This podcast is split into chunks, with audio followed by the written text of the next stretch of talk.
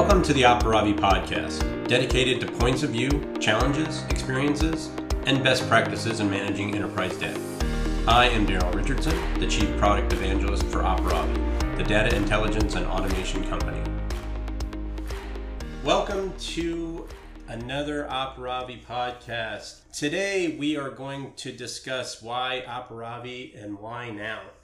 It's pretty exciting for me today. Uh, this is the first podcast I've done where I actually have guests. So I have a guest speaker. Number one guest speaker is Paul Starrett of Starrett Consulting. Um, and we also have Beth Winters from Aparavi, and uh, I'm actually going to let them uh, introduce themselves and talk a little bit about what they do. So, Paul, you want to start off? Absolutely. Uh, my name is Paul Starrett, and um, I specialize in um, privacy and data protection um, I'm a licensed attorney, but I really more identify as a data scientist and technologist. And um, I, what I, my value is to be able to bring all of these different, uh, the laws and the technologies together. Um, and use of uh, an Aparavi tool is is one uh, great way to do that. So that's a bit about myself. That's awesome. Wow. I, I actually just learned that you were a data scientist. Uh, so very good. Uh, Beth, uh, Beth, how, how, about you? Yes, uh, thanks for having me. Beth Winters. I'm a, also an attorney. I like to call myself a recovering attorney. Um, and now I am a solutions marketing manager here at Aparavi. I love bringing my legal background in to uh, work on um, marketing strategies and uh, writing content and thought leadership about um, how data management software like Paravi can help with legal and compliance issues. Wow, that's awesome. And, and it's really great to have you here. I mean, you, you just recently redo, re- released an ebook. You want to talk a real quick plug about that ebook? Yeah, our ebook is live now about data privacy. It's a really comprehensive uh, look at the recent data privacy regulations that might apply to your organization. Um, really easy to, to look at with infographics. So um, give it a read. Uh, it's it talks about CCPA, GDPR, um, as well as HIPAA and other areas where uh, you might uh, have to comply with. Awesome. And and where can they download that from? You can go to our website at www.aparavi.com, and we have a uh, docs section. Um, Very so good. Go ahead and check that out. Awesome. Yes, everybody should go and check this out. I've, I've taken a read of it myself, and being a compliance guy for 14 years, you know, this is uh, it's really well done, um, very easy to read, and uh, very informative. So, um, so cool. So, you know, we have a couple of to- topics today. I want to talk about. You know, you know, why Aparavi? Why now? You know, and and you know, Aparavi's coming into this mainstream automation and intelligence um, field uh, we're actually kind of creating our own type of, uh, of a platform here. So, um, you know, and, and there's three things that I've seen over the last, uh, you know, 10 to 14 years. Um, you know, number one, increasing regulations, which we can all agree, those are changing on a almost monthly basis. Um, there's also too much data for humans to interact with, so more dependence on the automation of data management.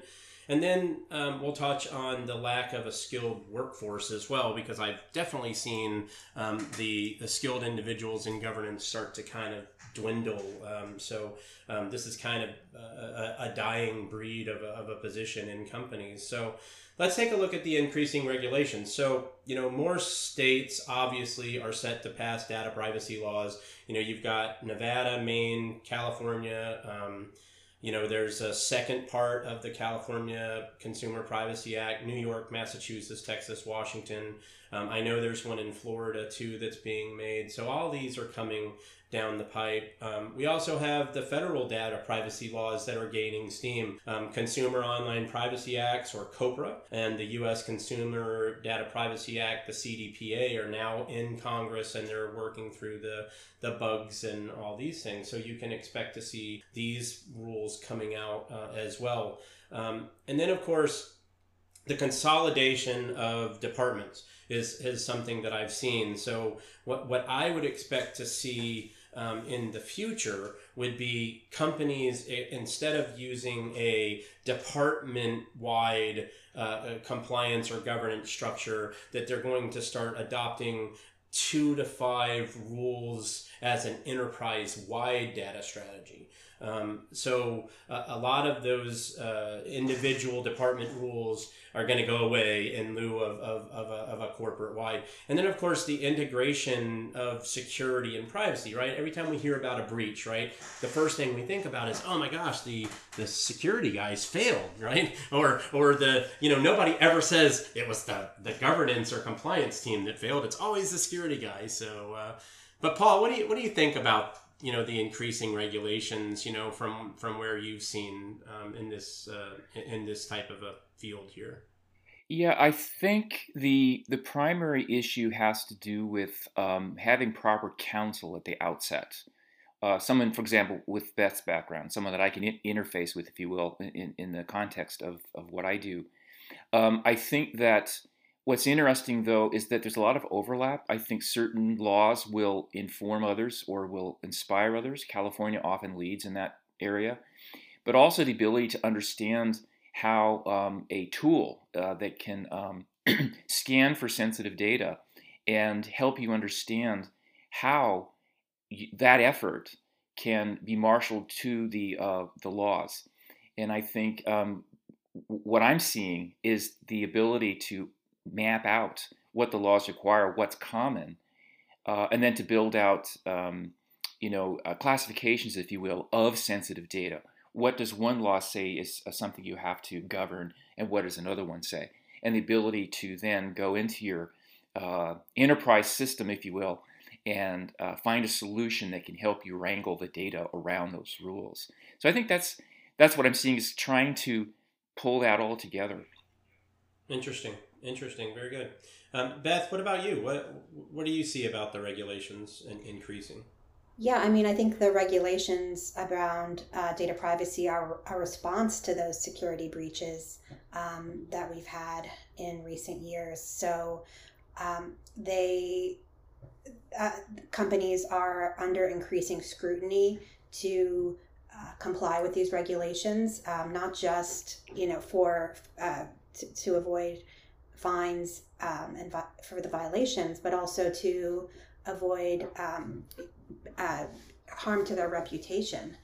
So the um, these uh, these data breach, breaches are becoming increasingly common, um, and then and people want to have control over their data. They want to know what companies are collecting about them. They want to know what companies have on them, and how that puts them at risk. Um, so part of it is a response to that, giving consumers more control over their data and what companies are collecting about them. Um, I think the the federal um, privacy regulations that are proposed um, are interesting.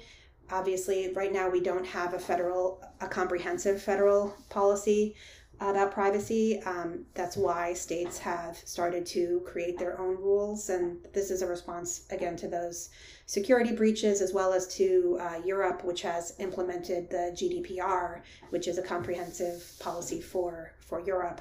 Other c- countries are now, like Brazil, um, adopting their own policies. So having a federal policy will simplify things for companies so that they don't have to comply on a state by state basis.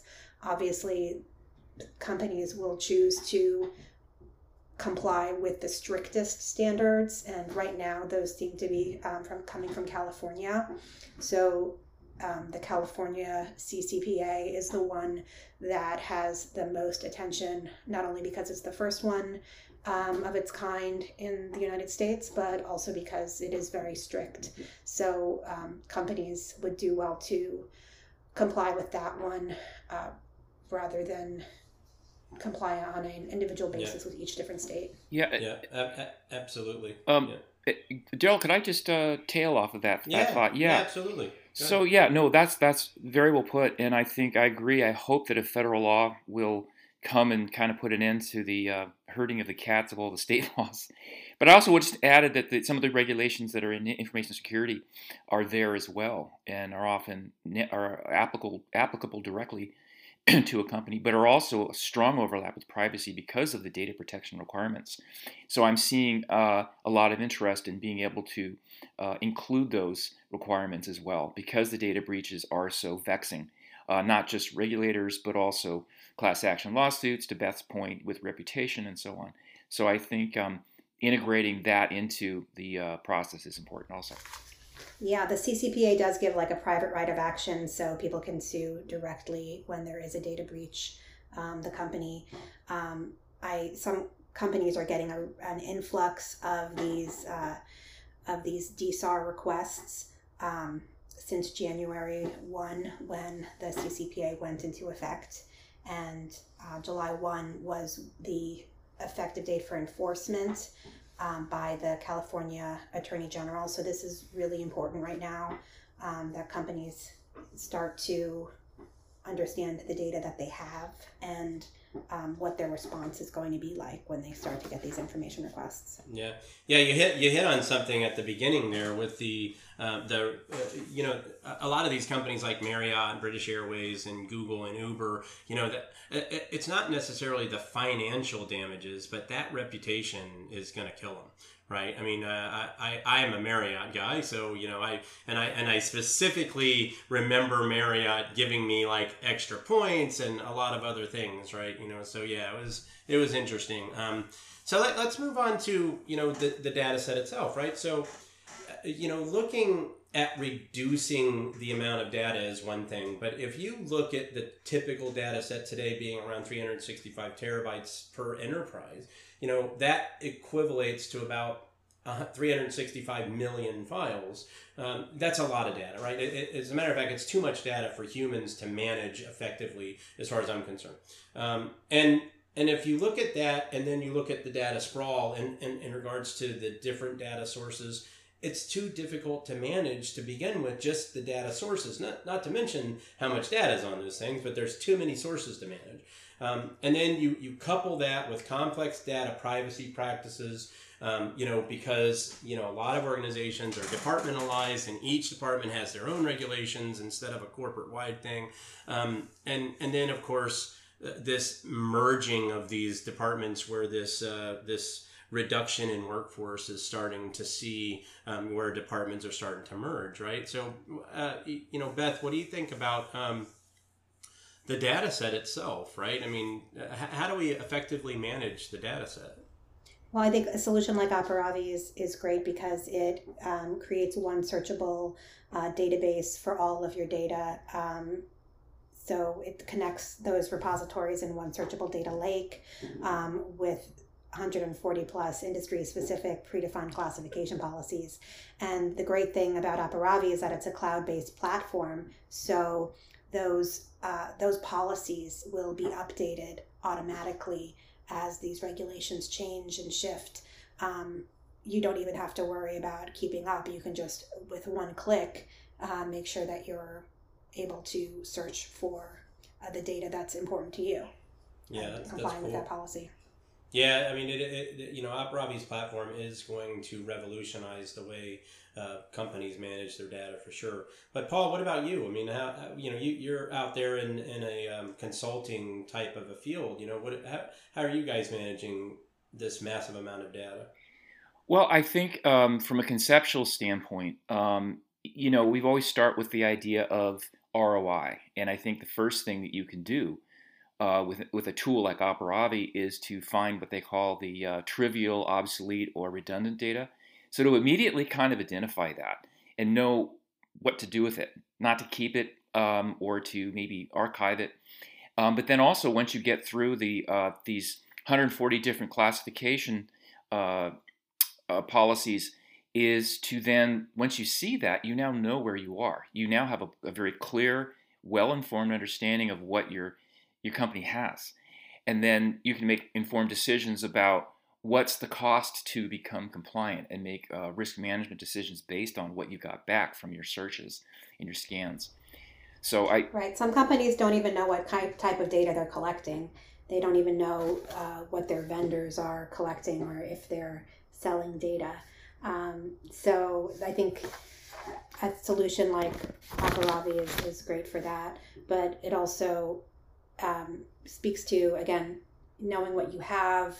Um, you can use that for business intelligence and intelligence in general. There's a lot of different applications um, for these for these insights that you can get just by understanding your data and what you have.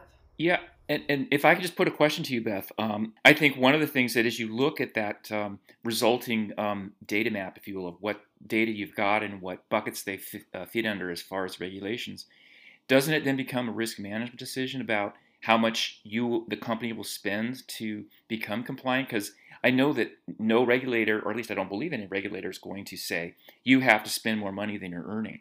So there is a risk management, a reasonableness to this. Um, to say that there's not a one size fits all, is that a fair statement under the given regulations? Um, curious about your your thought.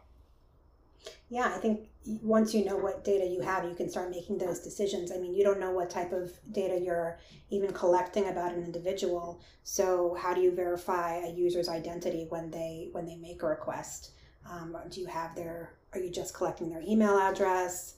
or do you have a lot more data about them? Um, that helps you make those types of decisions. If you're a healthcare company and you have uh, uh, healthcare information, um, you know that it's it's going to be a different scenario than a company that's collecting credit card information or that's uh, collecting personal information for marketing purposes. So it, there's there's a lot of different considerations depending on the size of your organization, how siloed it is, um, what the different departments are, what industry you're in.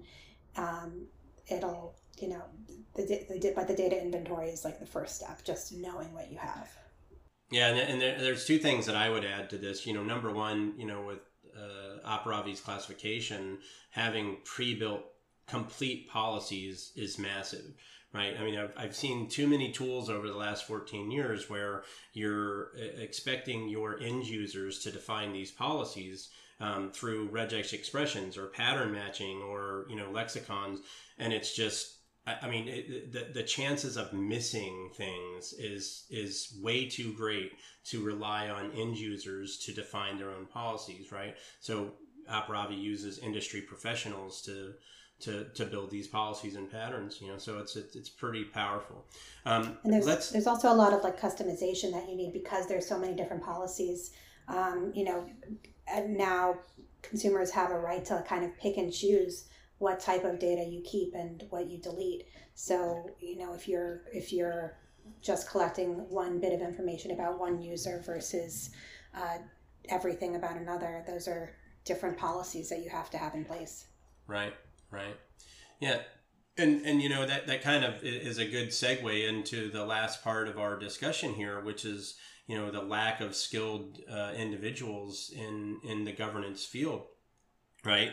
You know so a, as you see organizations or, or enterprises merge departments that are responsible for the data like your security and compliance teams in the in the very near future you're going to see the ciso or a data scientist or data steward is managing the compliance and governance of the data. But then you look at um, you know the need for a compliance team right? Does does the small to medium enterprise really need compliance team right i mean it really depends on the regulated data sets um, and the types of industry that they have to you know adhere to you know so a lot of companies being in normal business, you know, they're I don't need a compliance team, right? I, I, don't have, I don't deal with any regulated data. But anytime you collect a name or, or a phone number or an email address, you are managing regulated data. So at a, at a certain point, the automation of classification is going to going to be of value to these guys, and and the skilled data governance and compliance workforce, for me anyway, from what I've seen, has decreased by over 70% in the last 10 years. Right. And I, can, I, I have no answer to, uh, to why, other than maybe it's just a, a, very lackluster position, right? And it's very unforgiving if there's a breach or some sort of, you know, a document with some PII or something got out. Uh, those guys are the first ones to get blamed, right? You know, or the security guy gets you know let go because you know immediately it's a security breach. You know, and then when you look at the top tier of these enterprises, you know, most of the decision making process comes from them, and and they don't understand it, right? They rely on outsourced legal teams or compliance teams you know so so paul i mean uh, you know as a consultant i mean you obviously will go in and help these companies to define their governance and compliance strategy. What do you think about the uh, the lack of uh, education out there in the in the enterprise today? That's a great question, and I think um, it's a complex one, but I'll try to see if I can't um, encapsulate it here. I think that it is. Um, I think people are afraid. I think most people just don't really know. They don't know how to to deal with this at all because they hear about CCPA and GDPR. And so a lot of them just sort of wait and see what's going to happen to see what do we really have to do. Um, but I think that um, it's really the data is the scary side of it. It's not just that you have lots of different uh, laws to abide by. Um, but I do think that some of the solutions are one, certainly a tool like Aparavi, uh, but I think you know um, data privacy officer as a service because a lot of times, a general counsel, for example, will be um, in charge of privacy and information security compliance and all these things, and they're a generalist and don't really have the time to become a legal expert in any given vertical. And so I think the challenge there is to to make sure that whatever enterprise they're big or small, that they have some notion, whether it's by way of uh, people who specialize, like say in privacy, like Beth does, or in information security, like some other people do, or they hire it as a, as a service. Uh, you know, Chief Information Security Office as a service. I know people who do this, um, but I think that the challenge is to um, if, if you wear a, if you wear many hats to try to find those individual um, professionals you can reach out to as needed in order to get those questions answered. Yeah, very good. And Beth, what about you? What are, what are, what are you seeing uh, over the last five to ten years? Yeah, I think a lot of these titles are just new titles that didn't exist before because companies are realizing the importance of having somebody in this role. So, chief risk officer uh, didn't exist a few years ago. Um, so, I don't know if it's just that people are dropping out of the workforce in this area or that the demand for the role has has increased exponentially as these new regulations have started to come out and uh, companies know that they need to really get with the program and understand their data, understand the risks involved. Sure, absolutely.